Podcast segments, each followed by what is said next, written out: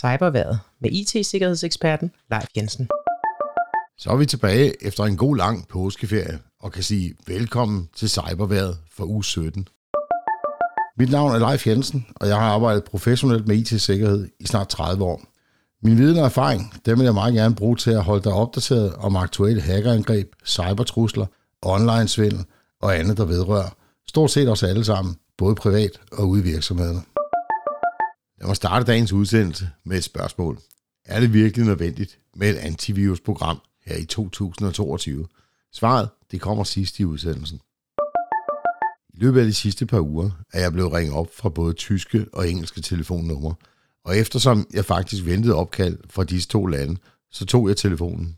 I den anden ende var en venlig, men travl stemme på engelsk og med et ret tydeligt, en ret tydelig indisk accent. Den venlige mand kunne fortælle mig, at han ringede fra Microsoft Support og havde opdaget, at de to sidste uger, der havde været mistænkelig trafik på min computer. Herefter spurgte han, om jeg var opmærksom på det. Han lyttede egentlig ikke til mit svar og fortsatte med at tilbyde, at han kunne fjernstyre min computer og fikse problemet. Min første tanke var, at det var nok en såkaldt bot, altså bare en computerstemme, der var programmeret til at sige nogle forskellige ting. Så jeg testede med et par spørgsmål og ved at skubbe ham ud af kurs på sit call script. Det var helt sikkert en rigtig person. Og i Indien, der får de jo næppe så meget løn, som vi gør her i Danmark. Så det hænger sikkert fint sammen at lade ham ringe til et par hundrede forskellige numre hver eneste dag. Er der bare en enkelt, som hopper i fælden, så skal de nok få overskud. Og ja, det er naturligvis en fælde og svindel fra ende til anden, og det handler om at opbygge tillid til, at den, der modtager kaldet, tænker, sikkert er en flink mand, han skal da have mit nemme ID nøglekort og have lov til at få fjernet gang til min computer, så han kan hjælpe mig. Det bedste, du kan gøre, hvis du modtager sådan et opkald, det er at lægge på hurtigst muligt. Microsoft Support eller andre vil aldrig ringe til dig uopfordret med sådan en besked. Og det kan ikke betale sig at forsøge at tale med personen, når du nu allerede ved, at det er svindel. Jo mindre de ved om dig, jo bedre.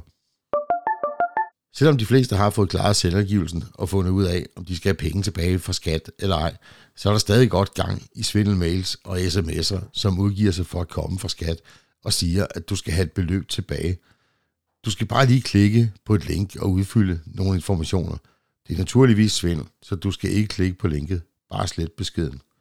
Er du i tvivl om, om du skal have penge tilbage fra skat, så log direkte på skat.dk, aldrig via en mail eller sms.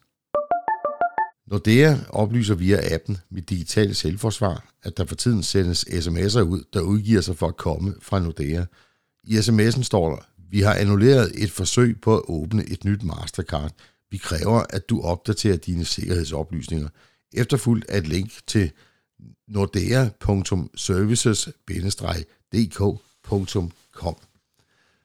Uanset om du venter på et Mastercard eller ej, så skal du selvfølgelig ikke klikke på linket, men bare slette beskeden. Nordea eller andre banker vil aldrig kommunikere til dig på den her måde.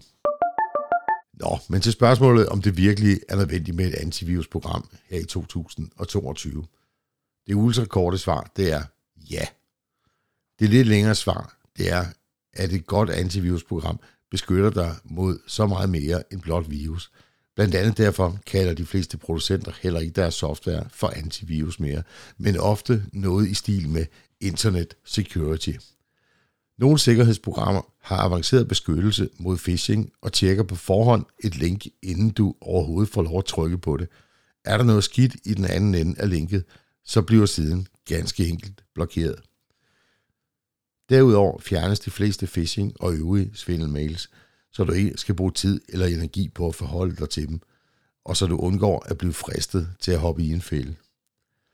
Man taler egentlig ikke så meget om virus mere. I dag kalder man det oftest for malware, som er en lidt bredere betegnelse for skadelig software, som kan gøre alt fra at slette data på din PC til at optage din tastetryk og skærmaktivitet og sende det til de IT-kriminelle.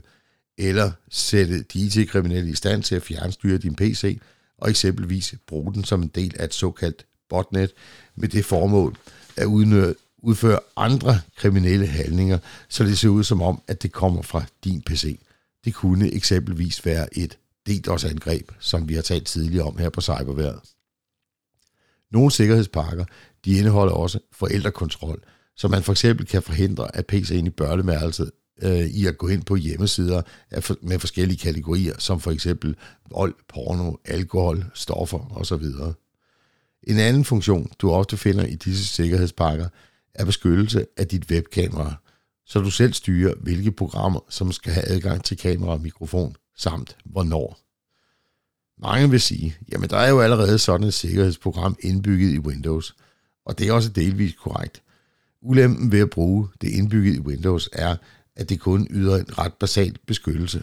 Men endnu værre er det, at eftersom det er det mest udbredte, så er det også det første, de IT-kriminelle sørger for at kunne komme udenom, når de programmerer deres malware. At vælge et sikkerhedsprogram, det er for mange lidt af en religionssag, så det kan være svært at få et objektivt svar, hvis du spørger i dit eget netværk. Mit bedste bud på et objektivt svar og anbefaling, det er at kigge hos Forbrugerrådet Tænk. De laver hver år en test af antivirusprogrammer, og jeg anser dem for at være både uvildige og troværdige. Jeg hører tit argumentet, jeg har det bedste antivirusprogram, det passer sig selv, og jeg hører aldrig fra det. Det er absolut det aller dårligste argument. Det var Cyberværet Special Edition for denne gang. Hvis du har lyst til at komme i studiet sammen med mig og få en uformel snak omkring cybersikkerhed, så hører jeg meget gerne fra dig. Tusind tak, fordi du lyttede med.